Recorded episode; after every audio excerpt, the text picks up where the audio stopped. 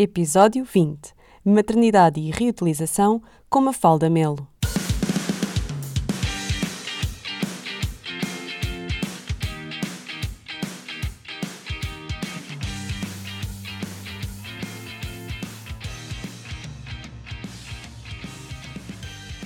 Olá a todas e a todos, sejam muito bem-vindos a mais um episódio do Puericultura, um podcast para mamães millennial. Hoje estou em casa da Mafalda Melo, que é muito mais conhecida por Ecomami e ainda mais por Fafá, autora das preciosas dicas da Fafá, em vídeo, em reels, em texto, em fotos, em todos os mídias e sempre com muito humor. Tem um pug, o Tug, que vocês vão ouvir a respirar e a caminhar durante este episódio, com certeza, e a mãe de um menino de 2 anos e meio, o Baby S, que usou sempre fraldas reutilizáveis. Dá-nos dicas para termos bebés ecológicos e sermos pais presentes, conscientes e mindful sendo facilitadora certificada de parentalidade consciente. Bem-vinda ao Paricultura, Mafalda. Olá, Joana, muito obrigada pelo convite. Antes de mais, quero dizer, e quero que isto fique gravado, que fiquei muito honrada por me teres convidado, porque eu sigo Pericultura há muito tempo. És uma referência desde que eu comecei o Instagram e, e portanto, fiquei mesmo, mesmo muito honrada. Obrigada. Obrigada eu por teres aceitado o convite. Um, eu disse-te que queria falar contigo de fraldas e tu disseste-me logo, ok, uh, se bem que eu neste momento tenho andado a falar de outros temas de parentalidade. Queres-nos contar o que é que andas a fazer para começar? Bem, um, vou só dizer aqui uma coisa. O BBS no início usou descartáveis porque ele nasceu prematuro. Ele nasceu seis semanas prematuro e na neonatologia não era permitido haver fraldas reutilizáveis e também não havia para o tamanho dele. Portanto, houve uma altura que ele usou descartáveis o que me permitiu ter ainda mais consciência daquilo que nós fazemos quando as usamos. Uh, mas pronto, as quantidades, não é? Sim, sim, é assustador. Uh, a quantidade de lixo que nós tiramos todos os dias de casa é, é assustador.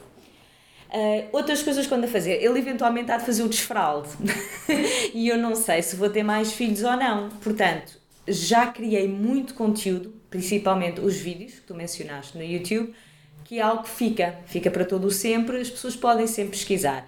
Mas há de haver uma altura, uh, se bem que já se ofereceram para me emprestar bebés para eu testar fraldas, e isto é verdade, eu vou deixar de ter fraldas para testar. Um, por isso comecei uh, também a seguir o, aquilo que os meus seguidores me iam pedindo quando eu falo sobre outros aspectos, uh, nomeadamente a parentalidade consciente ou mais ainda o empoderamento feminino, as pessoas reagem muito bem. E seguindo aquilo que me iam pedindo, fui criando mais conteúdo nesse sentido, uhum. de lá está, empoderamento feminino, beleza, porque eu acho que uma mãe não se esgota no seu papel de mãe. É antes de mais uma mulher, e uma mulher que pode fazer muito, muito pelo mundo. E há todo um, todo um aspecto também de sociedade, uma sociedade que permite que uma mãe fique exausta ao ponto da, daquela situação horrorosa que aconteceu, não é? Da criança ter ficado no carro. Tudo isso é algo que tem de ser avaliado. E nós, mulheres, se nos unirmos, conseguimos fazer muito mais. Portanto, comecei a abordar essa questão, a questão da autoestima também, como falaste bem, uh, todas as coisas do, do, fitness, eu falei da minha recuperação pós-parto, uh, de tudo aquilo que eu faço, e isso as pessoas gostaram muito, e a parentalidade, claro, quais são os valores que eu transmito e também as dificuldades que eu sinto ao, ao praticar uma parentalidade consciente. Isto não é, não é perfeito. E sinto que, além das dicas das fraldas, as pessoas começaram, eh, chegaram até mim pelas fraldas, mas ficaram por outras coisas. Porque as fraldas é uma fase para todos, não é? Portanto, é, é. nós depois precisamos de outras coisas. Precisam de outras coisas e muitos de, do, das mães que me seguem, claro, os bebés têm a idade do meu.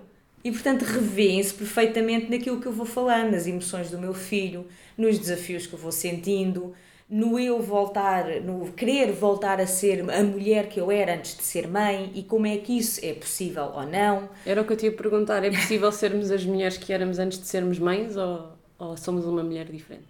Somos sempre uma mulher diferente, até porque as prioridades mudam. E isso, isso é verdade. Eu sabia que a maternidade ia transformar-me, não pensei que me fosse transformar tanto, ao ponto de eu ter largado um emprego seguríssimo de há não sei quantos anos atrás por isso simplesmente já não fazia sentido para mim aquela instituição. Só, só por isso. Um, portanto, transforma-nos completamente. Mas podemos voltar a ter e a gostar daquilo que estávamos antes. Também, porque eu acho que nós conseguimos esse equilíbrio. As prioridades mudam, mas e aqui eu vou fazer um parêntese que é, há uma coisa que é parentalidade consciente e outra que é parentalidade permissiva. A parentalidade consciente, tu estás consciente de ti. Tu é que vais ver a relação que és com os teus filhos e com os teus pais, com toda a gente à tua volta. Numa parentalidade permissiva, a criança é o centro do teu mundo e tu só vives em função da criança. Isso não é bom a longo prazo para nenhuma das partes. Nem para a criança, nem para a mãe. Nem claro. para a criança, nem para a mãe. Mas acontece muito. Acontece muito. E eu, eu tomei consciência de que o meu filho. Foi a minha realidade durante os primeiros nove meses. Pronto. Mas durante o início até faz algum sentido, uh, porque nós somos, nós somos animais e as crias são aquilo que nós temos de proteger. Uh, mas a partir de uma certa altura, se nós só nos focarmos naquilo que a criança quer, nós esquecemos, como mulheres, como mães. E isso é uma realidade que acontece muito. E eu própria, ao, ao ver essa, essa situação toda, uh, considerei que seria benéfico partilhar a experiência, partilhar ferramentas sobre como lidar com isso. Um, pronto, ver. E depois, claro, o foco da sustentabilidade também está presente, porque é algo que me interessa, é algo que eu gosto, que eu acarinho e. E que tu vives. Trago, e que vivo. Trazes para a tua isso. casa, portanto, Sim. acaba por fazer parte da tua partilha. Este som da língua dele, a sério, vocês estão a adorar, não estão? Eu vou tirar uma fotografia para depois vocês verem nas stories quando o episódio sair, porque isto é priceless. Eu queria muito ser mãe. Uh, durante muitos anos tentei, quer dizer, pronto, não, não engravidei, mas é, percebi porque não, não tinha de ser aquele o pai. Uh, e engravidei muito rapidamente o meu marido. Uh, foi três meses depois de termos começado a namorar, o teste deu positivo, para terem uma ideia. E um, senti-me lindamente, apesar de já uma idade avançada, uh, eu engravidei aos 39 anos, pela primeira vez. Escusado será dizer que tu não pareces ter 39 anos agora, quanto mais na altura. Mais na altura. Mas, continuando. Mas continuando. Um, senti-me senti-me a mulher mais, mais bonita, mais feliz do mundo. Eu queria dizer a toda a gente que estava grávida. Só claro, depois as pessoas dizem, ah, mas olha, cuidado, porque podes perder. E eu disse, ah, não, eu, não vou, eu não vou viver assim, não vou viver assim. Então eu quase gritava, sabes aquele shouting from the rooftops? Eu quase gritava, eu encontrava alguém na rua, tipo, ah, eu estou grávida. Porque como não, não queria contar às pessoas que pudessem sentir alguma perda, contava a quem não... Aquelas pessoas que depois não tinham relação com as tuas outras pessoas. Exatamente, então toda a gente soube que eu estava grávida, eu adorava dizer que estava grávida. E um, a gravidez foi ótima, um, eu deixo a ressalva que a recuperação pós-parto começa na gravidez uh, e eu sempre pratiquei exercício tive cuidado com a alimentação, um, exceto na altura em que havia. Não enjoei muito, não, ou seja, não vomitei, mas houve a altura que enjoei, enjoei, por exemplo, o cheiro de alho no meu marido, coitado, ele não se podia aproximar de mim se comer alho. E uh, vivi aquilo com muita naturalidade, sem, Eu sem medos. Que o, que o marido que cheira a alho é sempre uma coisa um bocadinho indigesta. Sim, mas tu até toleras, pronto, ele comeu uma refeição, mas ele chegava-me a casa, abria a porta e eu disse: Comeste alho ao pequeno almoço? E eu ficava a olhar. Estavas mesmo sensível. Muito sensível, muito sensível. Mas uh, vivi tudo muito bem e. Um, pronto, tirando aqueles problemas de que todas as mulheres sentem a dada altura, de, ou o peso, de, não o peso que eu aumentei, mas o peso da barriga, e isso causou-me algum incómodo. Um, e os nossos órgãos ficam todos sim. espremidinhos, portanto, a certa altura comer é só em pequenas quantidades, depois yes. azia, depois é a digestão que nunca mais acaba, depois é.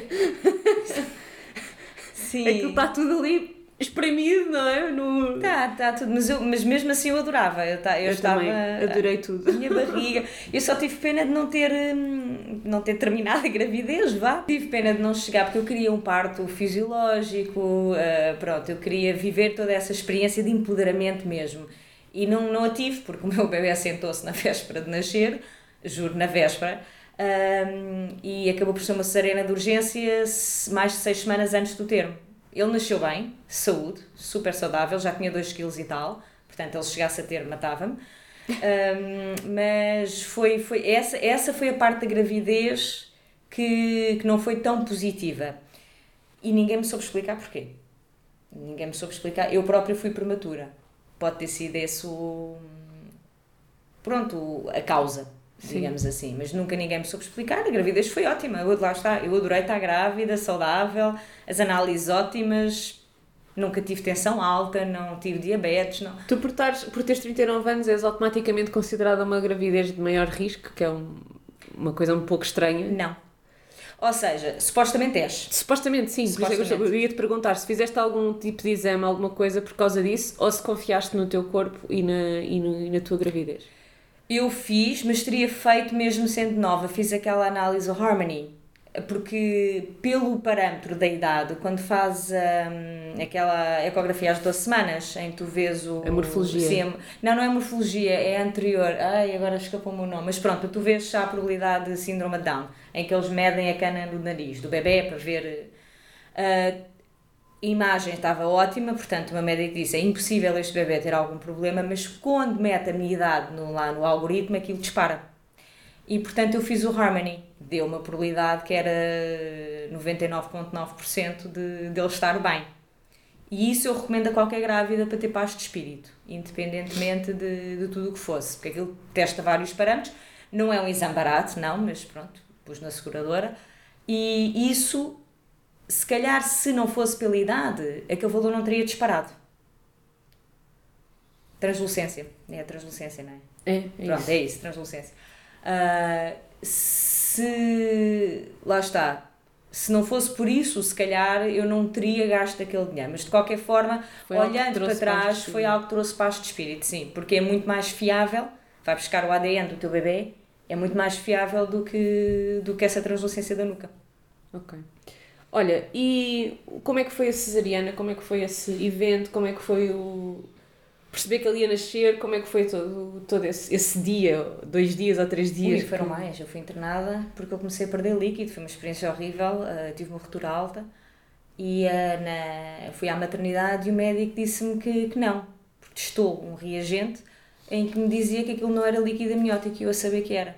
E eu cheguei, eu lembro-me que ele deixou-me sozinha lá na, na sala e voltou e eu cheguei ao pé dele com a mão toda molhada a dizer, doutor, isto é líquido amniótico. Ah, não, não, isto não tem problema nenhum, vá para casa. Como eu confio no meu corpo, liguei para o meu obstetra. Um, e ele disse-me, vai já para, e mandou-me para o hospital onde era privado, ou seja, tinha ido ao público às urgências, e ele mandou-me para o privado, vai já fazer um teste, e, e assim que eu cheguei lá a médica disse, não há qualquer dúvida, isto é líquido amniótico, portanto tu já não vais, tu já não fazes nada, já estás a entrar em trabalho de parto. E, um, e fui, optei por voltar para o público porque aí tive de tomar uma decisão, ou o meu conforto ou uma neonatologia capaz de responder, uh, ou seja, a melhor neonatologia do mundo está no, no público, está na, ali na MAC, em Lisboa. E eu optei, e o meu próprio obstetra, do privado, disse, não, tu vais para a MAC. Não, nem penses nisso, vais para a MAC, nós não sabemos o que é que aí vem. Eu tinha, na altura, 33 semanas. Pois. Portanto, vais para a MAC e eu até... Mandam-me para lá, claro que o meu marido não matou o médico, não calhou, porque ele quis. Ele controlou-se mesmo muito. Falámos com o chefe uh, da equipa que estava lá na altura, ele uh, tinha falado, entretanto, com o meu obstetra, que eles são amigos, uh, e ele disse, não há qualquer dúvida, isto é líquido amniótico, e levei logo a primeira injeção de maturação dos pulmões e fiquei ali. Portanto, eu estava, eu estava assustada, mas ao mesmo tempo confiante. É assim uma, uma dicotomia interessante, porque lá está, eu confiei sempre no meu bebê e fiz um grande trabalho de aceitação, acima de tudo, porque isto não era o parto que eu queria, nem de longe, mas fiz um trabalho de aceitação e, portanto, pensei, o que tiver de ser será, e confiei no meu bebê, confiei que ele queria nascer assim. Ele quis nascer mais cedo, ele quis nascer naquela altura e ele sentou-se por alguma razão. Se calhar porque não queria passar pelo trabalho de parto ou não queria que eu passasse pelo trabalho de parto. Não sei. Mas pronto. A partir do momento em que viram que a maturação dos pulmões já estava feita, que é o grande problema dos prematuros, e uh, eu não tinha. Já não via benefícios de eu ficar ali à espera, porque eu estava deitada, eu estive deitada 24 horas, era horrível. Um, olha, fiz a nossa cesariana. foi assim um bocado. E como é que foi o envolvimento do, do pai do bebê durante a cesariana? Como é que tu ligaste? Ele não esteve como comigo, é ele não esteve comigo e por. eh, Olha, nós perguntámos como é que era para ele estar. Ah, ele tem de assinar o termo, mas só a equipa é que vai poder dar isso. Quando chegámos lá, a equipa diz: Ah, não, tinha de ser lá em cima antes. Portanto, ele não ficou comigo, mas ficou à porta. E, eh, e eu saber que ele estava lá, eu fui nessa altura fui-me baixo, chorei, mas chorei baba e rain, tanto que eles doparam. Eh, eu não estive acordada durante a minha cesariana e eu, na minha inocência, quando eles me acordaram, depois do bebê nascer, disse: Ah, olha, adormeci. Tal não era o nível de dopagem. porque eu, eu estava num estado, eu não aguentava, eu, tá, eu chorava e depois só dizia: Eu estou a sentir, eu estou a sentir, eu estou a sentir. Pronto, mandaram, doparam-me, acalmaram-me. A equipa foi espetacular, os enfermeiros foram espetaculares, os médicos nem por isso, nem, nem falei, nem sei o nome da senhora que me operou, honestamente. Portanto, foi, isso, isso foi uma grande desilusão, mas a equipa de enfermeiros foi estupenda, sempre. E quando o bebê nasceu, eles acordaram não é? Para eu ver o meu bebê, eu só olhei para ele e foi o pai que o levou depois para a neonatologia. E eu assim que acordei disse logo, eu quero ir ver o meu bebê, completamente drogada, uh, e, e fui vê-lo e a primeira vez que peguei nele foi no dia seguinte já, e, um, e ele agarrou-se logo à mama, foi uma coisa completamente maravilhosa, maravilhosa. Pegaste nele nua, despiste para pegar nele? Ou eu estava é de robe, sim, estava de robe e abri o robe. Logo, ali, e fizeste na pele? Sim, eu fiz muito, muito, muito canguru com ele enquanto ele esteve na neurologia. Todos os dias eu estava lá, aquilo era quase um emprego, a tempo inteiro, eu estava lá de manhã à noite, sentada ou a tratar dele, um, porque eu queria muito amamentar, portanto também eu, eu, eu tirava leite, fazia essas coisas uh, e sempre com ele. Eu, eu punha-o sempre à mama, só que os prematuros cansam-se, portanto ele chupava 4, 5 vezes e depois caía para o lado. Mas já estava ali e depois a dada altura ele já só estava a beber o meu leite, aquilo que eu extraía. Portanto, foi, foi uma, foi uma Também foi uma gira. superação tua e foi, foi, acabou por ser bonita essa parte. Foi, foi, foi bonita. E... Eu estou aqui toda, eu estou cal, super calada, que não é nada meu costume, porque estou aqui, tipo, parece que estou a viver isso tudo. Estou tipo, estou assim meio emocionada. Eu também estou a ficar um bocado emocionada, é verdade. Uh, já, porque a pessoa tende a esquecer. Uh, mas, e há pouco tempo atrás, a falar com o meu marido, para a possibilidade de termos outro ou não, Uh, uma das coisas que ele me disse foi que lhe custou tanto isso que ele não sabe se consegue passar pelo mesmo outra vez. E eu não tinha essa noção. Que lhe tinha gostado tanto. Que lhe tinha gostado tanto. Porquê? Porque ele foi o forte para mim. Para eu não ir abaixo, para eu tratar do nosso filho, ele foi o pilar mesmo. Um, e não tive noção do impacto que isso teve nele até, até bem, não digo, não é recente, não é assim tão recente, há um ano atrás, mas foi, foi aí que eu percebi o, o, que, isto, o que isto pode fazer. Olha, não sei, eh, agora por teres falado... sobre fraldas. Não, não, não, não, não, não. Ia-te perguntar, não era sobre fraldas, agora ia-te perguntar, na parentalidade consciente, uhum. há mais mães ou mais pais a interessarem-se? Mais mães? Há mais mães ainda. Pronto, eu, eu calculava que sim, porque estava aqui a fazer esta inferência, mas não queria estar a assumir sem te perguntar. Porque o que eu te ia perguntar era, quando as mães, quando as mães estão a estudar parentalidade consciente e a investigar e a tentar aplicar o que é que aprendem sobre o pai? Porquê é que eu te estou a perguntar isto? Porque eu percebi, tenho estado a perceber, uh, eu estou a fazer terapia de casal, e tenho estado a perceber que eu projetei uma série de preconceitos, e estou a, estou, estou a dizer preconceitos desta forma de propósito, um, ehm, no meu marido, quando ele estava a ser incrível. Mas eu achava sempre que ele não estava a fazer o suficiente. Porque cresci a achar que os homens não faziam o suficiente. Então o meu homem ia ser igual aos outros. Não sei se estou estás. a fazer sentido. E, e só agora, já passaram quase 4 anos, é que eu estou a fazer as pazes com o meu marido há 4 anos atrás. Uhum. Andava aqui em rancor, que ele não, não me ajudava, que ele me deixava sozinha. Quando ele estava a fazer exatamente. Primeiro estava a processar a coisa à maneira dele, não é? é? Depois eu fiz aquilo que tu estavas a descrever durante os primeiros nove meses, mais ou menos, de manular completamente. Quer dizer que também manulei enquanto esposa dele, não é? Eh, e anulei a nossa relação e tudo mais. Ele não fez isso, portanto, ele teve a atitude saudável. não é? O não se anular foi bom. Foi bom porque houve uma pessoa que se manteve sã, satisfeita uh, e que podia de facto ser aquilo, aquilo que, como estavas agora a descrever o teu marido, ser o pilar, não é? De quando eu me passava, porque eu era só aquilo, havia alguém que não estava passado. e sabes, e só agora é quando a fazer as passos com essas coisas todas. Então queria te perguntar se quando vocês. Uh, aprendem, ensinam e, e, exploram o conceito de parentalidade consciente, quão importante é a relação entre o pai e a mãe, quando, quando há um pai e uma mãe, não é? Porque também há, há situações sim, em que mães e mães e pais e pais, sim. Não, Ou e há mães e há. mães, e há pais e pais, e há só mães, e há só pais, isto é... Sim, sim. Há uma variedade de famílias enorme, mas quando há esta relação mais normativa, hum, como é que como é que nós podemos, ou seja, quando há uma segunda pessoa que também é pai, eh, ou seja, nós somos todos pais, não é? Porque eu nem estou a pensar nos avós, que isso é outra. é mais outra relação que é preciso também nutrir e que também, tem, e que também é muito importante. E eu lembro-me, já aliás eu disse isto num episódio que é o episódio das coisas que a minha mãe me ensinou, que é o meu preferido. Desculpem convidadas todas, mas de facto aquele episódio toca-me muito. Que a minha mãe me dizia sempre: não te esqueças uh, que a coisa mais importante que eu precisava de perceber em relação a ser mãe era que eu nunca mais ia estar sozinha e que a criança não me pertencia. Uh, ou seja, que se eu não gostasse do avô paterno, mas a minha filha gostasse, eu tinha que deixar ter essa relação, a menos que fosse uma relação abusiva ou perigosa ou whatever, não, obviamente. Porque eu não a podia privar de ter relações com, com a família dela e as pessoas de quem ela gostava, só porque eu tinha um. não é? Um chip on my shoulder ou whatever. E lembro-me da minha mãe explicar aquilo e naquela altura não me fez sentido nenhum, não é uma pessoa, nunca vou estar sozinha, disparate. E depois começas a, a, a, viver com o coração fora do corpo, não é? E nunca estás sozinha. E não tomas decisões sem considerar e não. Pronto. E, e isso foi muito, muito interessante. Depois, pronto, perceber o que os, que os nossos, que as nossas mães nos disseram quando já somos mães. E elas dizem-nos que isso acontece, que é mesmo assim. Outra coisa que ela me dizia muitas vezes era: a minha vingança é que tu has de ser mãe. Quando eu, quando eu era chata, não era? A minha vingança é que tu has de ser mãe. Vais perceber. e vais sofrer isto tudo.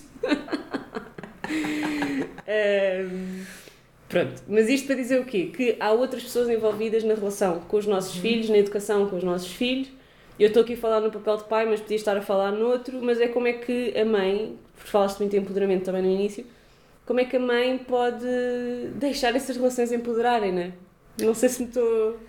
Vou, vou dizer aqui uma coisa que é o fundamento da parentalidade consciente, não tem de ser para os nossos filhos dizemos parentalidade, mas na verdade tem a ver com relações. E tu podes praticar parentalidade consciente com o teu parceiro. Eu pratico. Porquê? Porque eu hum, estou mais atenta a estes, a estes fatores hum, e partilho-os com ele. E ao fazer isso, eu também estou a, a praticar parentalidade consciente com ele. E é isso que tu dizes: é nós olharmos para a pessoa que nós temos, tentar perceber qual é a relação que nós queremos e largar uh, esses preconceitos, como tu falaste, que nós temos naturalmente, seja a que nível for. E eu já dei com, com o meu marido a praticar parentalidade consciente sem dar rótulos, que é maravilhoso. Porquê? Porque é comunicar comunicar de uma forma consciente, neste caso com a criança. E era um exemplo de um termómetro que nós queríamos medir a temperatura e o meu marido comprou um termómetro digital. E eu, ele não o queria ver nem, nem, nem pintado de ouro. Então o meu marido disse: Olha, vamos tirar a temperatura à mamãe. Olha, senta-te aqui. Sentámos todos no chão, aqui mais ou menos onde tu estás, a, a medir a temperatura uns aos outros. Passado um bocado, ele estava a tirar a temperatura ao pai e depois já deixava o pai tirar-lhe a temperatura a ele. Portanto, esse tipo de abordagem, isso é parentalidade consciente, só que sem rótulos. Nós aqui pomos uma espécie de rótulo, uma espécie de pedagogia, mas a ideia é mesmo as relações. E aquilo que tu estás a dizer é muito importante. Um, de olhar para a pessoa que tens ao teu lado, ou mesmo os teus pais. Eu pratico muita parentalidade consciente com os meus pais. Porque a parentalidade consciente implica tu também perceberes o que é que correu menos bem, na forma como tu foste educado, e tentar eh, fazer as pazes com isso. Eu tive que fazer as pazes com uma falda de há muitos anos atrás lamber as minhas feridas. E, um, e depois transpor isso para a relação que tu queres com os teus próprios filhos. O que é que tu vais transmitir? Tudo isso é um processo que é muito dinâmico, uh, que não é necessariamente só com os filhos, apesar de dizer-se parentalidade consciente, porque tu praticas a parentalidade consciente com toda a gente. E toda a gente pode praticar contigo também. Eu aprendo todos os dias com São outras relações pessoas. Conscientes. São relações conscientes, exatamente. Neste caso, aplicada à maneira como nós queremos educar o nosso filho com os valores da parentalidade consciente. Uma coisa que mais afeta a maneira como os nossos filhos vão viver as relações do futuro são as nossas relações. Exatamente. É? A maneira como nós lidamos com as nossas relações no presente. Exatamente, exatamente. Eles, eles fazem por imitação. Isso não é, não é mentira, não é tanga, não é ah, tal. Se nós envolvemos uma criança na nossa vida e se nós a educarmos com respeito, ela aprende a respeitar os outros. Se educarmos com amor, ela vai aprender a amar os outros. Se, no entanto, nós educarmos com, sei lá, imagina, se eu sou uma pessoa altamente xenófoba e passo o dia inteiro a dizer coisas xenófobas, o meu filho vai crescer com aquilo. E aquilo vai lhe ressonar mais tarde. Se ao contrário disso eu lhe mostrar o amor, é isso que vai ressonar mais tarde. E são essas pequenas coisas, é a maneira como nós vemos as relações também, a maneira como nós comunicamos, porque tudo, tudo o que nós comunicamos aos nossos filhos fica. Não, além de que eles nos, nos sabem, nos conhecem, não é? Sim. Por muito pequeninos que sejam. Sei lá, eu se estiver triste, a minha filha sabe que eu estou triste. Sim, Primeiro com o meu marido, às vezes. sim. o meu vem-me dar beijinhos. Bem, pois, e, e às vezes, às vezes vem ter comigo e diz, eu acho que o pai está triste. E eu, achas? Mas porquê? O pai está lá dentro, não sei o que, acho que ele está triste. E depois eu falo, "Ai, estás triste? Ele, não. E agora acha que estás triste. Ele, ah, estou um bocadinho. Ah, boa! então, filho. mas o que é que se passou? Pronto, depois ela lá...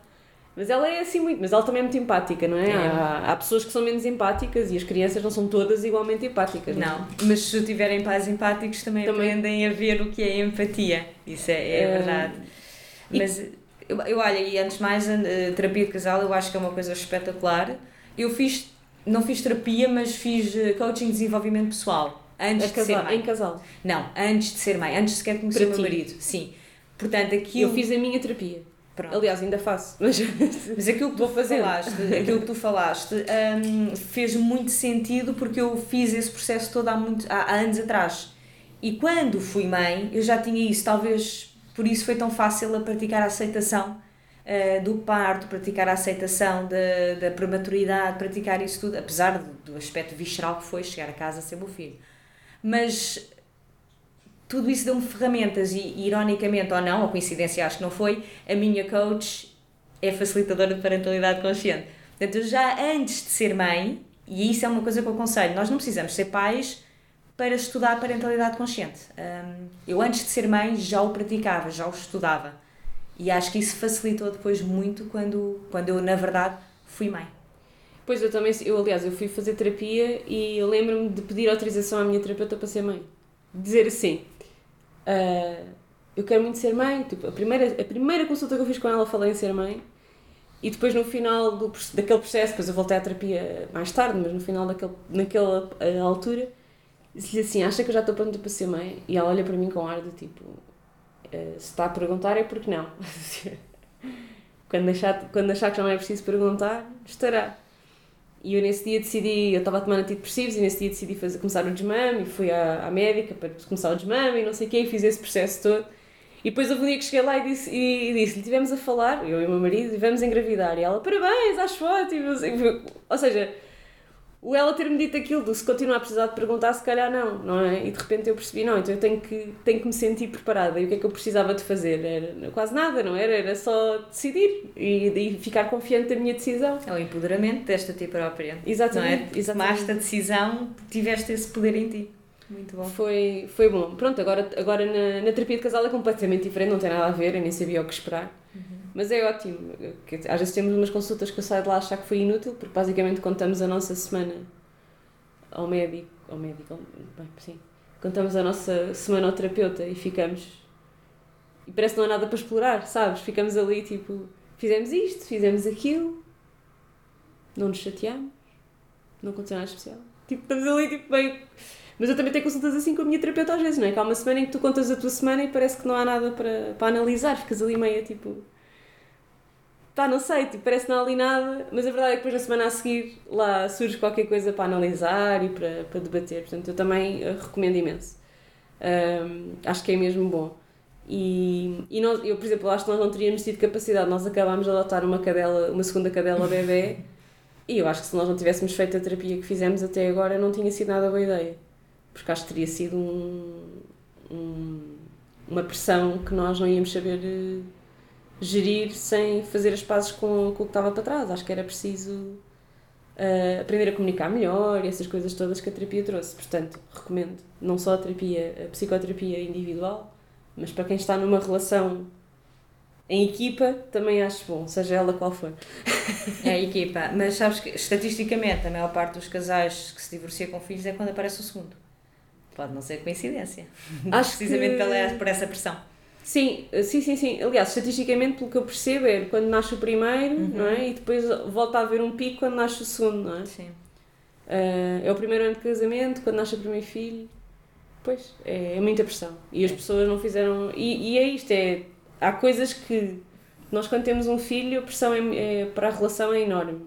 E nós, se nós não analisamos isso e não fazemos as passos com isso e não falamos do que é que foi bom, do que é que foi mau e do que é que se pode mudar, depois quando vem o segundo há o rancor todo do primeiro ainda para a fazer névoa, não é? Com cansaço, com exaustão, com. É, é, é precisamente isso. E os preconceitos todos, porque depois já vais com aquela coisa do Uh, o bebê chega a casa e já sei que não vais mudar fraldas, também não mudaste o primeiro, ou já sei que não sei o quê, ou lá vais tu abandonar-me porque não sei o que mais. Uma pessoa depois começa já, e a outra pessoa até pode ter mudado radicalmente, mas tu já vês que aqueles preconceitos todos e com aquele rancor todo. É engraçado tu, tu falas disso, porque hum, eu noto que eu tenho muito mais peso no, no, no nosso filho do que o meu marido. Porque eu, por causa do teletrabalho, ironicamente, porque como eu vim para casa e ele ficou comigo em casa durante muito tempo, hum, é normal que eu tenha assumido mais. Sim. Pronto, além de que ele amamentou exclusivo até aos seis meses. Ele ainda mama hoje, portanto. A minha filha foi igual. Pronto, esse vínculo está lá e, e por muito que nós queiramos, esse vínculo é biológico e antropológico. Os pais não podem dar de mamar, por muito que queiram. Portanto, nessa fase, o papel do pai é outro. Mas é preciso não. nós sabermos isso e falarmos Exato, sobre e aceitarmos. Isso. Mas eu aceito, por exemplo, eu sei que a ter um segundo, a carga maior também vem para cima de mim. Mas, mas vem a esse nível. Não, e é preciso saber. Eu acho que é mesmo importante saber que parte da carga que é suposto cair em cima de ti, uhum. porquê cai em cima de ti o que é que realmente tu tens que fazer sozinha, o que é que, o que, é que dizer sozinha, qual é o Sim. apoio que podes receber. Um, epá, e a experiência do primeiro deveria ajudar-nos a fazer isso melhor no segundo e a, sermos mais, a estarmos mais satisfeitas da nossa maternidade do segundo, não devia piorar, mas eu acho que se as pessoas não falarem das coisas, pior. Tem de falar, sem dúvida, lá está. Depois, como tu dizes, é uma bola de neve, vem o efeito todo uh, atrás. Mas isso, por exemplo, é um processo que nós já, já concluímos. Uh, mas com, lá está, também concluímos que com teletrabalho, que ainda vou continuar, provavelmente teremos outra, outra vaga. Isto não, está tudo demasiado incerto. E eu pensei, eu ter outro filho agora, tanto já com este, eu em teletrabalho, a lidar principalmente com o meu filho, e com outro filho, não. Portanto, nós decidimos mesmo, e dada a minha idade, se não tivermos mais, eu estou tranquila nessa decisão. Uhum. Estou muito tranquila, estou tranquila com essa decisão, tal como estou tranquila que se calhar ainda posso ter outro. Estou tranquila com ambas, precisamente porque nós falámos muito sobre isso. E foi preciso também ouvir o lado dele. Uh, e foi muito importante, e, e ele realmente disse: nesta fase, não, não consigo. Porque ele também, lá está, ele apoia-me e eu apoio mais o nosso filho. Um, e nós, é a nossa dinâmica. De outros casais será outra, e está tudo bem. Porque é aquilo que tu dizes, nós aceitamos e nós falamos. O meu marido é o meu pilar e eu estou mais presente com o nosso filho. Mas, obviamente, se, quando se ele entra... teres o teu pilar, o teu filho também perde o dele. É? Exatamente. É? E quando o meu marido entra em cena, aí pronto, já o meu filho vai correr para ele e ele faz o que tem a fazer com ele. E dá-lhe o banho e faz as coisas. E... Porque aí nós também comunicamos muito. Eu se digo ao meu marido, olha, eu estou a chegar a um ponto em que eu já não aguento mais, eu preciso que tu faças. Ele faz. Pronto. Mas isso é, é a nossa dinâmica. Sim, sim, sim. E cada um tem a sua dinâmica e como tu estavas a dizer, todas elas são válidas desde Sim, as pessoas todas são bem válidas, confortáveis e, e, plenas. Olha, sobre uh, a sustentabilidade uhum. e a parentalidade, que foi que acho que é o que as pessoas estão à espera que a gente fale. é. Acho que temos que falar um bocadinho. uh, já vamos às fraldas. As fraldas é aquilo pelo, pelo qual o teu Instagram rebentou uhum. e o teu YouTube Uh, e já vamos falar nisso, mas uh, assim, em termos de dicas uh, para quem está a pensar ter filhos ou está grávida à espera de um filho, o que é que é importante nós pensarmos no nosso mindset quando queremos ter um bebê ecológico, um eco-baby, não é? Precisamos muito menos que aquilo que achamos, para começar, e é verdade que o bebê precisa da mãe e da mama da mãe.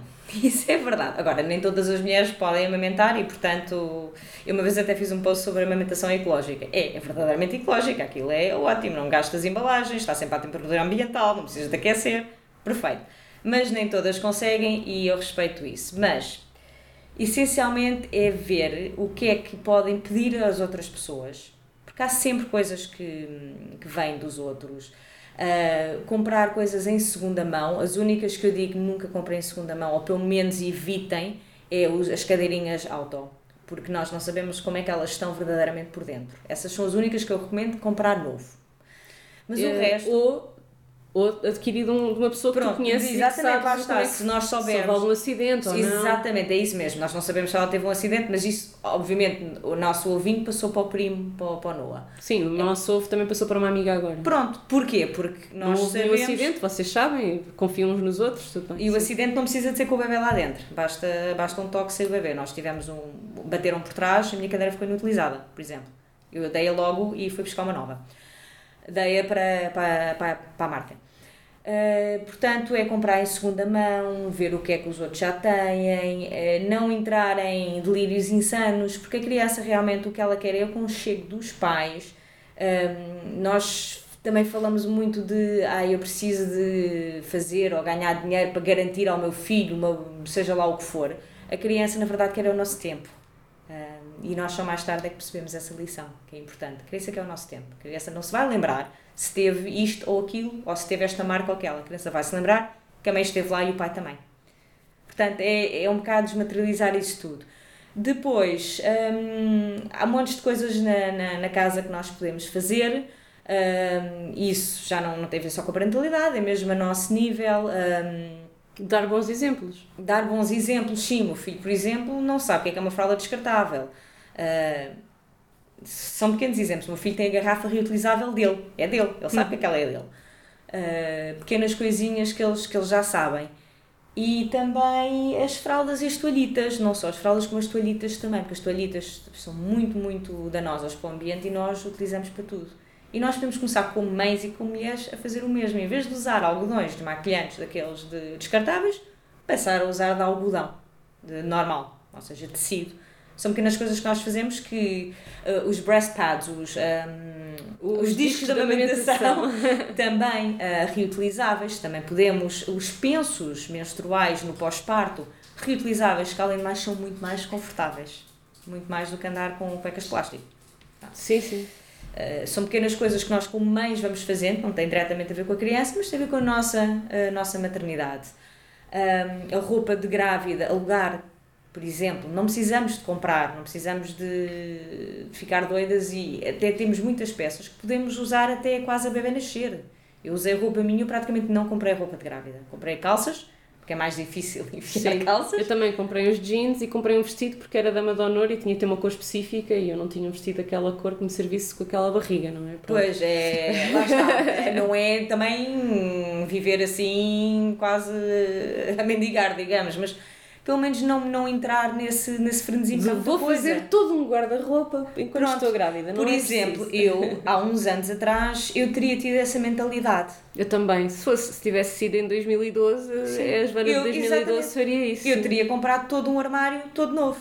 Hum. Não o fiz. E muitas das roupas que comprei até já era a pensar a usar no pós-parto e uso, uso saias com elásticos na, na barriga, por exemplo.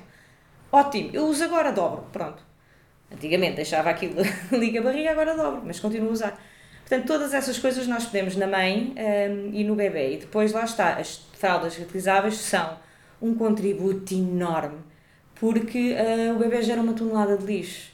E hum, Literalmente. Não, Literalmente. Isto não foi uma metáfora, malta. não, não foi. É mesmo uma tonelada de lixo. E as fraldas descartáveis podem demorar até 500 anos a decomporem-se no aterro. Quer dizer que os nossos filhos podem ter trinetes e continuam cá. E continuam cá. As fraldas que eles Exatamente. Até 500 não, não há consenso, porque na verdade elas não existem há tanto tempo, portanto não, ninguém sabe. não, na não verdade. existem há tanto tempo e ninguém, ninguém viveu tanto tempo com elas, portanto a gente não sabe. Nós não quanto tempo sabemos. é que elas vão sobreviver. Exatamente, elas apareceram nos anos 50. E para mim, desculpa, mas uma coisa que nós não sabemos quanto tempo é que vai viver é porque vai viver para sempre.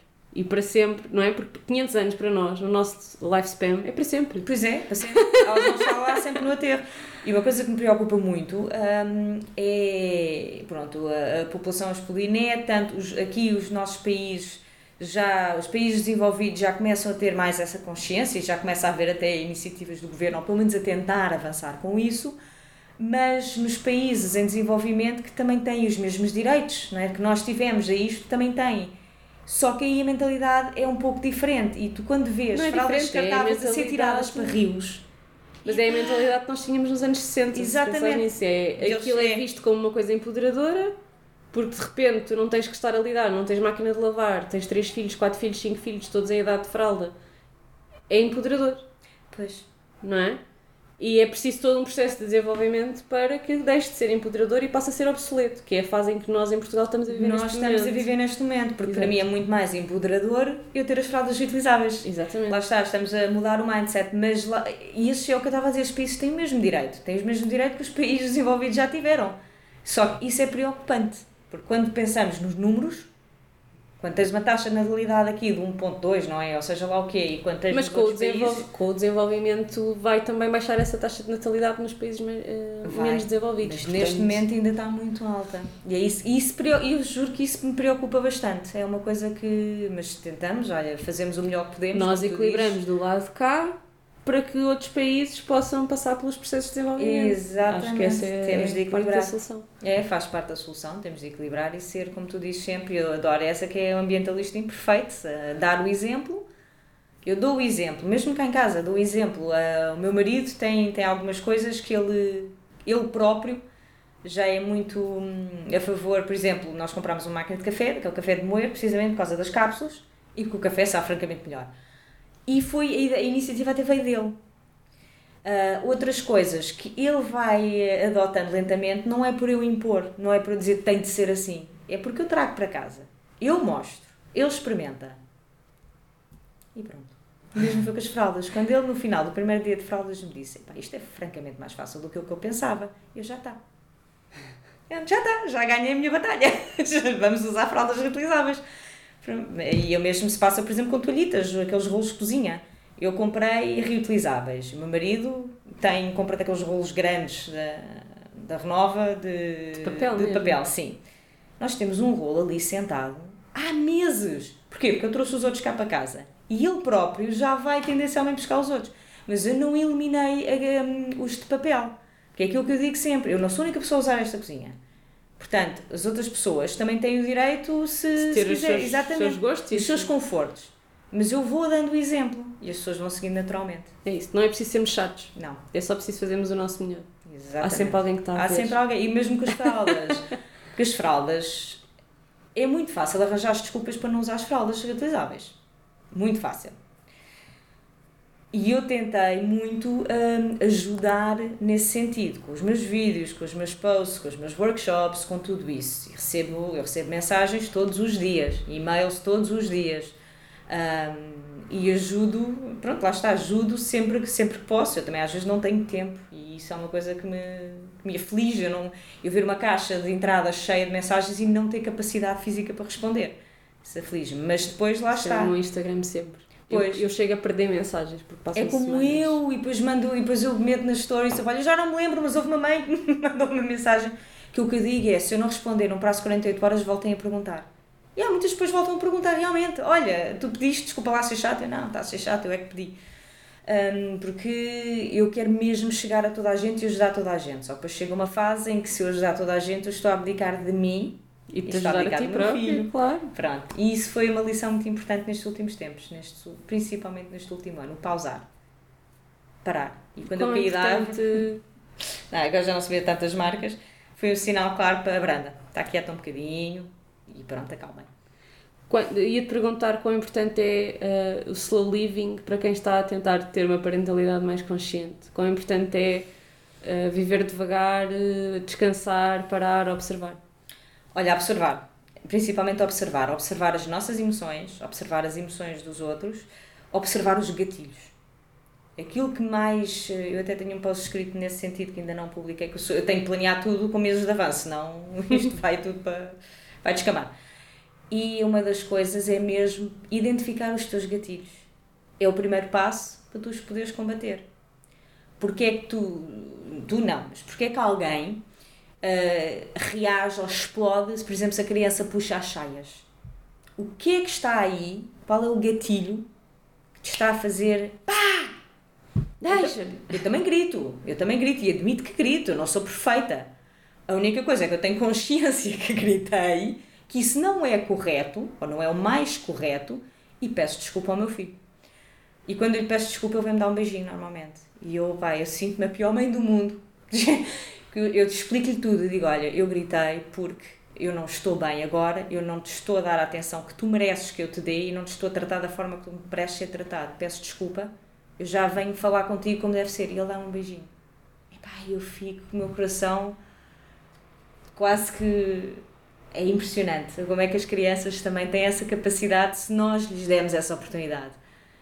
E nós só conseguimos observar as nossas emoções e as dele se nós pararmos. Se nós estamos constantemente a fazer coisas, a nossa mente não para.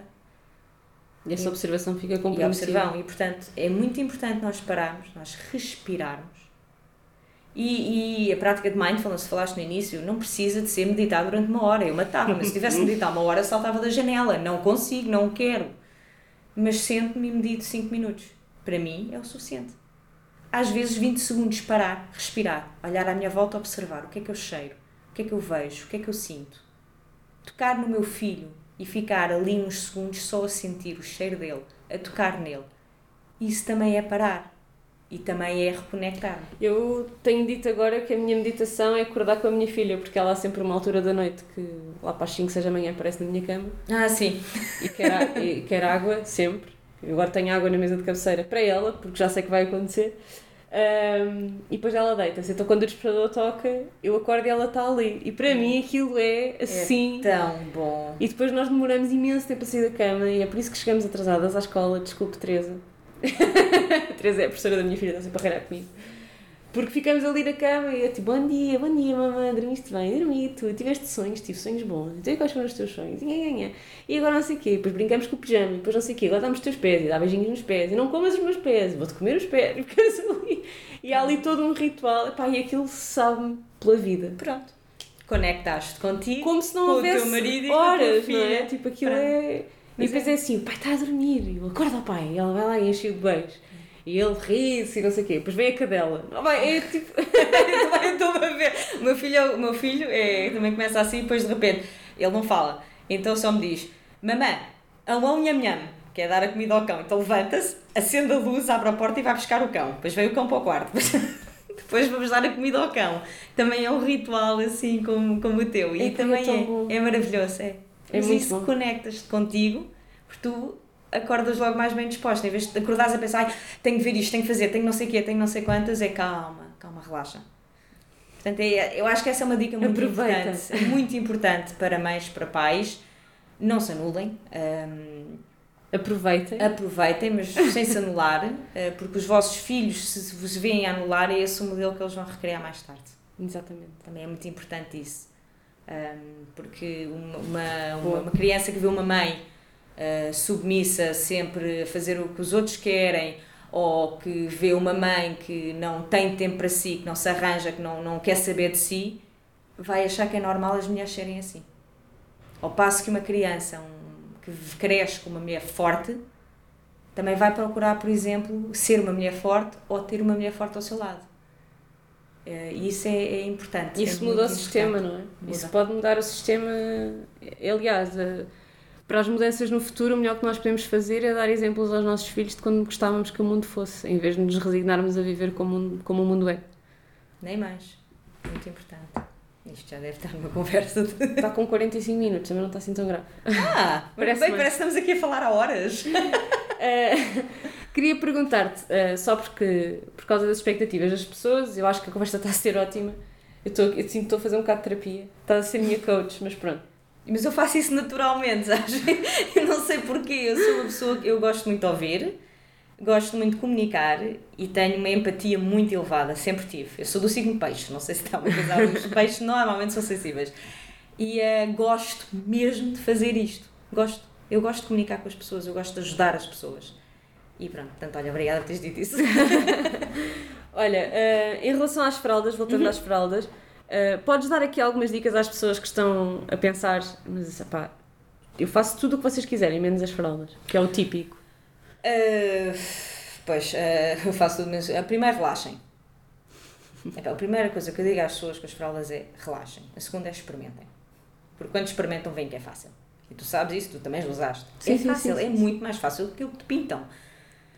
Infelizmente há uma tendência para complicar a utilização das fraldas. E depois eu não compliquei nada, tu sabes, eu usei Sim, as tudo em um e eram todas tudo em um e foi sempre aquelas que ela usou e eu nunca fiz aquela coisa da noite pôr extras, nada. Foi sempre o mais simples que eu consegui, o mais minimalista, o menos.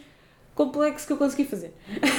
Pronto, mas, mas a ideia mesmo é essa: as fraldas adaptam-se a nós, não somos nós que nos adaptamos a elas. Mas Boa. as pessoas têm um bocado a tendência, não, nem sei as pessoas que usam, mas muitas vezes quando se fala das fraldas, fala-se de uma forma que aquilo parece super complicado, e depois tens de fazer isto na máquina, e depois tens de fazer o pino, e depois tens de não sei quanto. Epá, não! Depois há este tipo e há aquele tipo e faz não sei Epá, o quê. não, é simplificar, é experimentem, E depois logo e depois complicam. logo vejam o que é que querem e o que é que gostam. Epá, se der à primeira deu, se não der à primeira não faz mal, ninguém nasce ensinado. Porque eu sou muito apologista de simplificar. Eu não quero complicar a minha vida, tenho mais a fazer. Porque é que eu tenho- E que outra coisa que eu digo sempre é: se acham que vai ser muito difícil no início, tranquilo. Usem descartáveis no início, namorem os vossos filhos, principalmente mães de primeira viagem e pais de primeira viagem. Pronto. No segundo já eu mudo, mudo o discurso. Mas quando é o primeiro, epá, aproveitem aquele tempo, namorem e depois metam as fraldas quando se sentirem mais confortáveis. Pode ser um mês depois, por exemplo. Que é outra dica que eu deixo. Não tem de ser logo de início. Se as fraldas vão causar stress, mais vale não usar. Podem intercalar. Porque aquilo que eu acredito e acredito piamente é quando experimenta, pá, fica-se.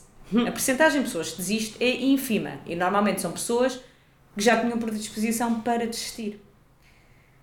Porque já estão à espera de coisas para ter motivos para desistir Sim, já estão a arranjar já desculpas estão antes a arranjar desculpas. Eu tenho, eu, eu- pelo menos as pessoas que eu tenho conhecido até agora, são poucas aquelas pessoas que estão à beira do, do, do desistir e insistem, insistem, insistem. Mas tem, tem pessoas assim. E eu ajudo-as. E há pessoas que ficam verdadeiramente desgostosas porque realmente aquilo não funcionou para eles. Ah, porque a criança reage, por exemplo. Imagina, uma criança que reage a tudo. Ok. Ah, mas é simplificar. As fraldas são simples. Uh, fazem parte da nossa vida. Aliás, se não fossem simples, eu não usava. Eu não, não gosto de. Igual para mim. Ah, pá, não gosto. E tu sabes, eu, tu já me entrevistaste para, para, o teu, Sim, sim, sim. para o teu projeto. Eu, fiz o, eu usei sempre um método misto. Eu tinha fraldas eh, descartáveis para quando me passava, para quando Pronto. não tinha fraldas lavadas, para quando as fraldas estavam molhadas, para se queria ir de férias e não apetecia pensar no assunto. Exatamente. E fiz sempre isto, não é? Fiz sempre este equilíbrio. Agora, a quantidade, eu gastei pá, aí 15 euros em fraldas 3 em 3 meses. Se tanto. Não, mas é, mas é, tu estás. eh, Aquilo que tu estás a dizer é uma coisa que eu também transmito muitas vezes. Às vezes recebo mensagens de pais que vão de férias, quase que me estão a pedir autorização para usar descartáveis. Que eu acho, eu acho isso. Opá, eu fico tão sensibilizada. E aquilo que eu digo sempre é: vai-lhe causar stress, então leve descartáveis. Ou o sistema misto, vá, pronto. Porque há, há lá há absorventes descartáveis que se metes na capa. Pronto, assim sempre consegues ser só metade, metade. Um, e uma vez fiz uma viagem de uma semana e estava a dizer ao, ao meu marido: "Epá, Olha, não sei como é que vamos fazer, vamos. E ele disse: Não, não, não te preocupes. Eu lavo-as, eu vou a uma lavandaria industrial e eu lavo as fraldas. O meu marido, no início, quando eu lhe disse que ia usar fraldas, disse que eu era louca. Portanto, quando se experimenta, vê-se que é simples. Se é perfeito, claro que não. Se vai haver fugas, vai. Mas Há também há, muito fugas, menos. também há Ah, fugas pois. descartáveis, não é? Há menos coisas reutilizáveis, mas muito menos. E toda a gente que passa de uma para a outra depois manda mensagem a dizer: epá, tenho muito menos fugas agora. Porque também, quando há fugas, identifica-se a razão. É porque ou o ajuste está mal, ou porque aquela fralda não é melhor para, para aquele bebê, ou porque não tem Ou já absorção. está pequena, ou está Pronto. grande, ou... Sim, há sempre uma maneira de, de se dar a volta à coisa. Hum, com as descartáveis, não, há fugas e há fugas e pronto. Eu tive fugas de meia-noite quando usei as descartáveis. Portanto, é mesmo essa a ideia: é relaxem, experimentem, não pensem que vai ser perfeito, porque pode não ser. Portanto, baixar as expectativas, isso em relação a tudo na maternidade, na parentalidade, porque se queremos muitas expectativas, estamos tramados. Hum, e, e simplifiquem. Acima de tudo, simplifiquem a vossa vida. É mesmo. Simplifica as fraldas, eu tenho essa hashtag, porque é, é isso que eu acredito. E eu tento desmistificar muito a utilização das fraldas e é, é o feedback que me vão dando. É assim, tu quando falas das fraldas, tu fazes com que realmente vai, seja fácil. Não, não pareça assustador. Sim, não. Olha, e para quem quer experimentar, ah, como é que aconselhas que experimentem? Que comprem, que aluguem, que, como é que se faz? E onde é que podem procurar? Há muito pouco aluguer ainda em Portugal, mas por exemplo a Sara Pescaia tem, uh, kits para recém-nascido, um, a fraldoteca da AF Shangri-La há pouco mais. Eu não ponho a alugar fraldas porque eu, lá está, como eu não faço isto, isto eu faço isto como hobby. As pessoas devem achar que eu ganho rios dinheiro com as fraldas, não ganho. É, é hobby, eu, eu tenho um emprego a tempo inteiro uh, e é isso que me dá o rendimento. Um, e não alugo porque não tenho tempo para o que isso implicaria uh, e também por uma questão de, pá, de segurança, de, de tudo mais. É daquelas situações, eu sei que as fraldas são fantásticas e ótimas, mas imaginemos que uma mãe tem um bebê que tem uma reação alérgica e vem para cima de mim com, com isso.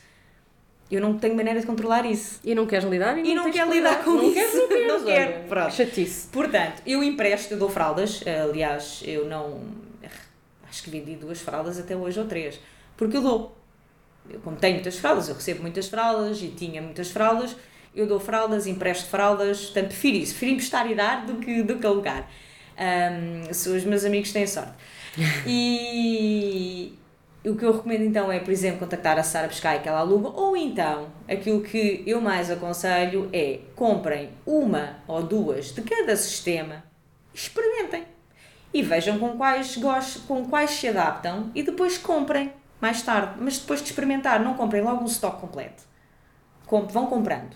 E depois logo, Logo- logo, logo, logo, tomam as decisões. Não precisam de comprar tudo de uma vez. Olha, e comprar fraldas em segunda mão, sim ou não? Sim. E quais são os mitos ligados a isso? Porquê que, porquê que não? Porquê que há pessoas que acham que não? Eu acho que as pessoas acham que não por uma questão de, de higiene, mas a verdade é que as fraldas eh, podem perfeitamente ser desinfetadas quando chegam a nós. Eu já comprei fraldas em segunda mão. Uh, desinfetas com sanitol e toca andar. E a fralda, aliás, e se lavares as fraldas a 60 graus, também já está desinfetada a priori. Portanto, fraldas utilizáveis em segunda mão, sim. Agora, cuidado ao comprar, porque infelizmente nem toda a gente é bem intencionada. Um, e convém verificar o estado dos elásticos, pedir mesmo à pessoa para mostrar como é que estão os elásticos, para ver o estado do POL, que é aquela camada impermeável da fralda, metê-la contra a luz para ver se tem, se tem cracks, se tem fissuras, porque aí vai deixar de ser impermeável, ver o estado dos absorventes. Uh, são, são critérios que nós temos de calcular quando compramos em segunda mão. E qualquer pessoa que vende fraldas deve estar receptiva a quem quiser colocar mais perguntas. Porque pode comprar gato por lebre. Por exemplo, eu comprei uma fralda que tinha os elásticos danificados. Mas eu já sabia que ela tinha os elásticos danificados e troquei os elásticos. Eu queria aquele padrão, que era uma vaca. Pronto. E, que, e comprei em consciência disso, mas podia muito, muito facilmente ter sido enganada e depois é muito difícil regular, regulamentar isso. É vais regulamentar? eh, não, dá, esquece, não há está regulamentação. está comprado, agora aguenta. Pois. Portanto, é ver o estado realmente. Eu tenho um post no meu blog a falar sobre isso, como comprar em segunda mão. Mas acho que vou ter de gravar um vídeo também, porque. Mas eu vou pôr então esse post nas notas do episódio para as pessoas poderem ir ver. Tá, tá, é, tá em ecomommy.com, uh, eco-mommy.com uh, e tem lá um guia vá, de compras em, em segunda mão. Boa. Uh, e vou, vou gravar um vídeo também com isso, porque acho que é importante as pessoas terem essa informação. Sim, como verificar, não é? Sim. Olha, e hum, em relação à parte toda, tu falas muito sobre beleza, hum, sobre o autocuidado. Uh, que dicas é que nos queres deixar a quem está a sentir, quem está ali nos primeiros meses do bebê e está a sentir que nem quer olhar para o espelho? Hum, o, que é que, o que é que gostavas de dizer a essa mãe que nos está a ouvir e que anda a evitar os espelhos? Quero dar-lhe um abraço muito, muito grande. Mas mais importante que o meu abraço é o abraço que essa mãe dá a si própria. Existe uma coisa que é autocompaixão. E às vezes falta. Eu não sou perfeita. Eu treino, eu tenho cuidado com a alimentação, mas tenho partes do meu corpo que bah, não são perfeitas. I don't care. Mesmo, eu olho para mim, às vezes eu olho, por exemplo, tenho solito, tenho aqui um bocado de solito. Eu olho para a solito e penso, "Ah, não gostava de ter. Mas depois penso, está bem, mas é o meu corpo, o meu corpo é mágico. Principalmente uma mãe, uma mãe teve uma transformação profunda. Durante nove meses ou dez meses, o corpo transformou-se. Ele não vai voltar eh, a ser o que era e provavelmente nunca mais vai voltar a ser o que era. Eu alarguei, por exemplo. Sim, e as é minhas normal. ancas, os meus ossos estão em sítios diferentes. Exatamente, eu alarguei. eh, e eu vivo bem com isso. Porquê? Porque isto é sinal que eu fui mãe. E acho que é isso o mais importante, é nós olharmos para nós com os olhos de quem olha para nós e não com os olhos críticos que nós temos mais tendência a ter. É olhar e dizer, eu sou linda, eu fui mãe, meu corpo transformou-se, o meu corpo é forte, Capaz. meu corpo é forte, meu corpo é mágico e eu gerei vida.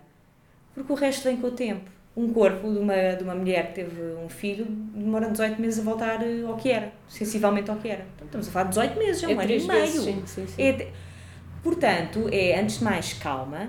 Eu aos segundo, 18 meses de repente autocompaixão. perdi imenso peso. É, Autocompaixão, é mesmo, acho que é essa a palavra. E olhar e sorrir. E todos os dias olhar ao espelho e sorrir, porque mesmo que não estejamos a sentir esse sorriso uh, inicialmente, o nosso cérebro programa-se. E o cérebro, quando tu sorris, recebe uma mensagem que tu estás a gostar. Por isso é que eu às vezes, quando está a gostar imenso treinar, eu sorrio. Porque o meu corpo automaticamente pensa, ah, ela está feliz, então bora. E tudo custa menos. E eu acredito muito nisso, e lá está. Enviar sinais. Enviar sinais e, e termos uh, paciência connosco. E acima de tudo, e nós estamos aqui, nós conhecemos no, no Instagram. O Instagram não é real. Eu não edito as minhas fotografias, eu não sei usar Photoshop, eu sou a única pessoa que eu conheço que não sabe usar Photoshop. Juro, quando eu sou, sou, sou uma naba completamente. Tenho algumas fotografias de fotógrafas, obviamente a luz tem, tem o seu papel, mas eu não edito as minhas fotografias de propósito. Porque lá está, o, o, o que nós vemos, as próprias pessoas que metem fotografias cheias de filtros e todas não sei quê, elas gostavam de ser assim na vida real e não são. Também. Nós temos de lembrar disso. Quem está por trás de um perfil é um ser humano, com as suas inseguranças, com a sua autoestima, com seja o que for. E hum, a autoestima vem de dentro. E lembrei sempre disso, que às vezes aquelas, aquelas mães que mostram, olha, eu três meses depois de ter parido a minha criança, isso nem sequer é saudável para o nosso corpo. Porque muitas mulheres voltam a treinar muito rapidamente e esquecem-se problemas como o períneo, a diástase do reto abdominal, coisas que o nosso corpo mudou e que, ao fim de muito pouco tempo, se nós estamos a pôr carga em cima de, do períneo, por exemplo, nós estamos a fazer muito mal a longo prazo. Portanto, é, convém também pensar, dar, dar tempo, dar tempo de sarar, sarar todas, a, todas as feridas emocionais e interiorizar o parto, interiorizar o facto de sermos mães, que é uma transformação profunda e auto, lá está, a autocompaixão, volto a dizer, um abracinho, um abracinho muito forte a todas vocês, porque todas nós já tivemos nesse lugar e, e superamos. E o que é que achas de, da glorificação que acontece nas redes sociais e nos filmes e em montes de sítios da mulher que consegue fazer tudo? O síndrome da supermulher a mulher que acabou de ser mãe já está perfeita e que se arranja todos os dias e que tem sempre a casa limpa e que comem sempre saudável e que a família toda janta junta e é sempre perfeito. Nós só mostramos aquilo que queremos. Eu, eu duvido seriamente que essa pessoa existe. Que essa pessoa exista. Eu tive imenso apoio. Não é? E a glorificação da mulher que volta ao trabalho já com o corpo recuperado e que é melhor no trabalho e que é a melhor mãe e que é a melhor esposa e que faz sexo todos os dias com o marido e que Olha, gestão de expectativas, outra vez. Uh, se isso é transmitido, depois as mulheres têm essa expectativa e vão falhar redondamente. vão falhar redondamente. 0,01% da população talvez seja assim, mas é alguém que com certeza não está com a filha todos os dias ou com o filho. Um, eu passei horas, horas, horas, horas deitadas no sofá com o meu filho a fazer contacto pele com pele. E me arranjar para quê? honestamente, eu esperava que o meu marido chegasse a casa para eu poder ir à casa de banho porque eu não queria perturbar o meu bebê. Portanto, o quê? Eu estava mesmo preocupada, ou aquelas pessoas que saem do, do hospital, né, já todas arranjadas e maquiadas, pá, tire-lhes o chapéu. Porque eu, a última coisa que eu estava a pensar, e eu. Eu maquilhei-me para sair do hospital, soube-me muito bem. Pronto. Mas fui almoçar fora. Ah, foste almoçar fora. Eu saí do hospital para ir almoçar fora com o meu marido numa pizzaria, numa esplanada, ele veio o bebê. Ah, levaste o bebê. O bebê. Oh, eu não. E, e fomos almoçar fora e. Porque eu fica, nós ficámos mais tempo no hospital, eu, eu nunca tinha estado internada. E só, Como eu. E só percebi que ia ficar internada no dia em que fomos visitar a maternidade e de repente a pessoa, eles disseram que os bebés tinham alarme e que se saíssem. Então, mas eu não posso ir lá E eu de repente, mas eu não posso ir lá fora tomar um café? Não. Você está internada. E eu de repente comecei-me a sentir enclausurada, sabes? Ingênua. Não, não estou a perceber. Mas se eu quiser, se eu quiser ir lá fora dar um passeio, oh mãe, não pode. Está internada. Eu não estou yeah, a perceber. Yeah, de repente yeah. a minha cabeça deu ali um nó. Percebo-te. Eu não tinha, não, pá, não tinha pensado eu nisso. Também não, eu também E isto aconteceu tipo 15 dias antes de parir. Portanto, depois eu de repente estava lá presa. E depois não foram dois dias, foram quatro, porque a miúda tinha icterícia. E eu já estava tipo, eu só quero sair daqui. E ainda por cima era julho, não é? Então, eu só quero sair daqui e ir apanhar sol, só quero ir a uma esplanada, era tudo o que eu queria. Então quando saímos, eu arranjei-me toda, só não me consegui Brutal. calçar porque tinha imensos líquidos a saírem, então estava com os pés enxadíssimos. Então fui com os chinelos do meu marido, os chinelos enfiar o dedo, flip-flops do meu marido, uh, e fomos a uma esplanada à sombrinha, o ovo, com o ovo assim tapadinho para ela não apanhar sol. Ela dormiu, nós almoçámos e eu senti. Brutal. Senti mil, Sentiste sabes? tu, pronto, olha, é isso, é isso, para tiro-te o chapéu a isso. tu, tu tinhas um, um objetivo muito específico. Eu quando saí, eu saí sem o meu bebê. Isso é estranho. Portanto, Eu, há bocadinho mas, estava quase a chorar quando, estava- quando tu falaste em sair do, do hospital sem mas, bebê. mas no dia que eu fui buscar, eu fui ao cabeleireiro, arranjei-me, usei as lentes de contacto e quando eu entrei na neonatologia, houve pais ficaram a olhar para mim tipo, ah, olá, prazer, bem-vinda. Eu disse, não, eu sou uma Mafalda, eu estava aqui.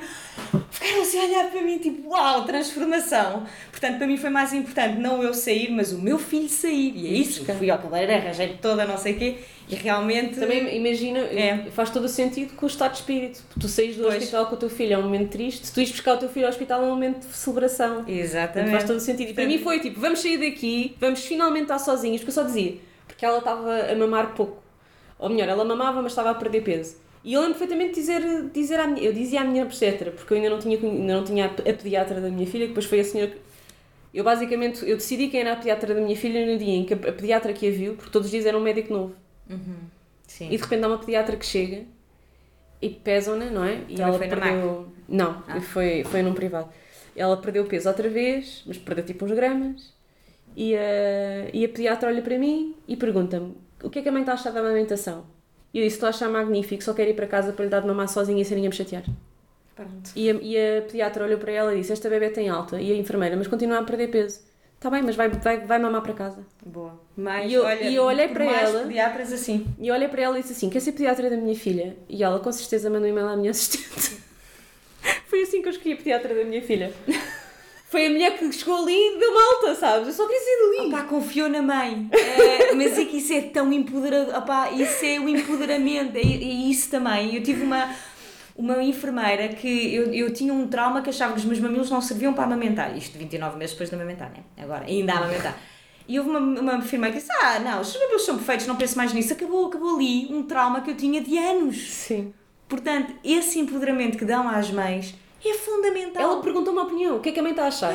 E eu disse: Acho ótimo, acho que é, muito- acho que é ótimo. Eu gosto de mamar, acho que ela gosta de dar de mamar, acho que ela sabe mamar, acho que precisamos sair daqui. Pronto. Precisamos sair daqui. Estamos fartos de estar aqui, queremos ir embora. Queremos ir passear, queremos apanhar ar, queremos apanhar sol. Tinha ictrício, queremos ir apanhar sol. A ictrícia cura-se com sol. Queremos ir apanhar sol. Sim, em vez de estar aqui com lâmpadas.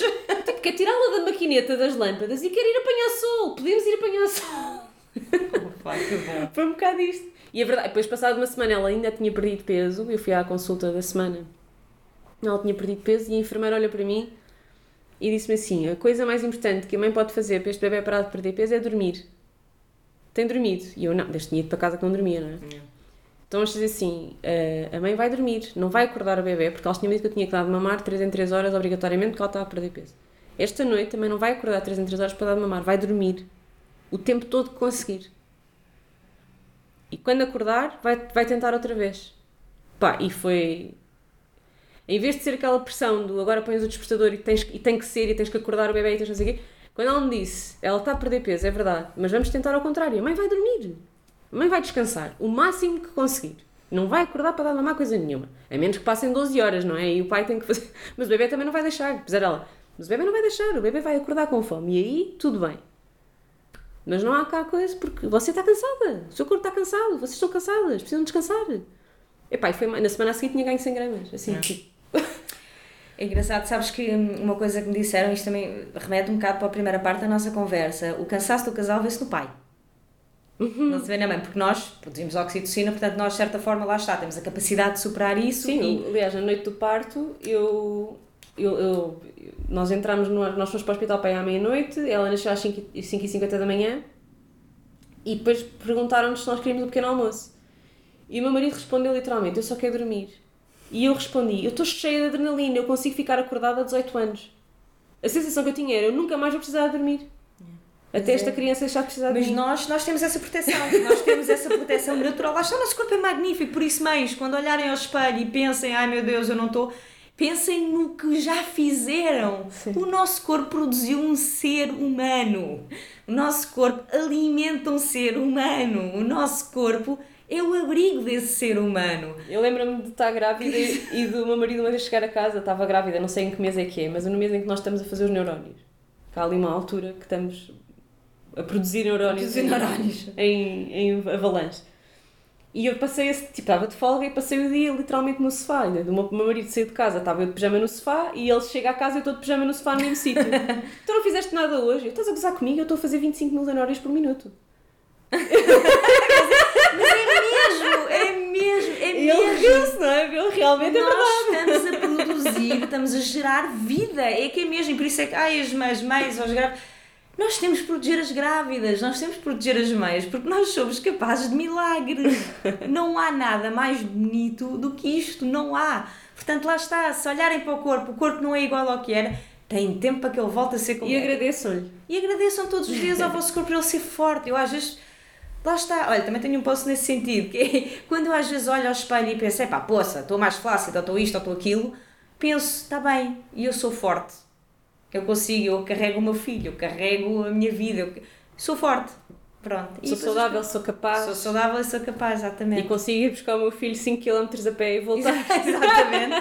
em, em, em, em pass- passada rápida, é sempre abaixo dos 9. É caminhada é caminhada, não é para ir ver montras. Isto- Isto porque lá está, eu pratico, estávamos a comentar, eu pratico mesmo aquilo que eu digo. Quando eu digo que ando a pé ou que ando de bicicleta, não é mentira. Eu vou muitas vezes buscar o meu filho a pé à escola, são 5 km e tal, ida e volta. É isso. E pronto. Olha, muito obrigada por esta conversa e por teres aceitado o convite e por teres Obrigada, estado a eu. conversar e por me teres deixado também partilhar um bocadinho e fazer aqui um bocadinho de terapia Adorei, adorei. e por nos contares assim histórias mais, mais pessoais e, e sem filtro e por ajudar tantas pessoas a, a sentirem-se bem nos seus papéis e a não se anularem ah, e a desfrutarem da parentalidade. Completamente. Obrigada eu por teres vindo cá.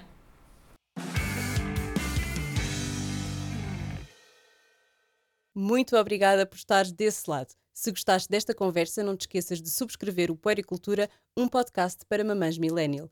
Podes encontrar todos os episódios nas plataformas onde costumas ouvir podcasts, Spotify, SoundCloud, Apple Podcasts, entre outras. Não te esqueças de deixar críticas e comentários na tua app favorita e de partilhar este episódio nas redes sociais. Só assim conseguiremos chegar a mais pessoas. Encontramos-nos todos os dias no Instagram, Joana Guerra Tadeu, e aqui na próxima semana. Até já!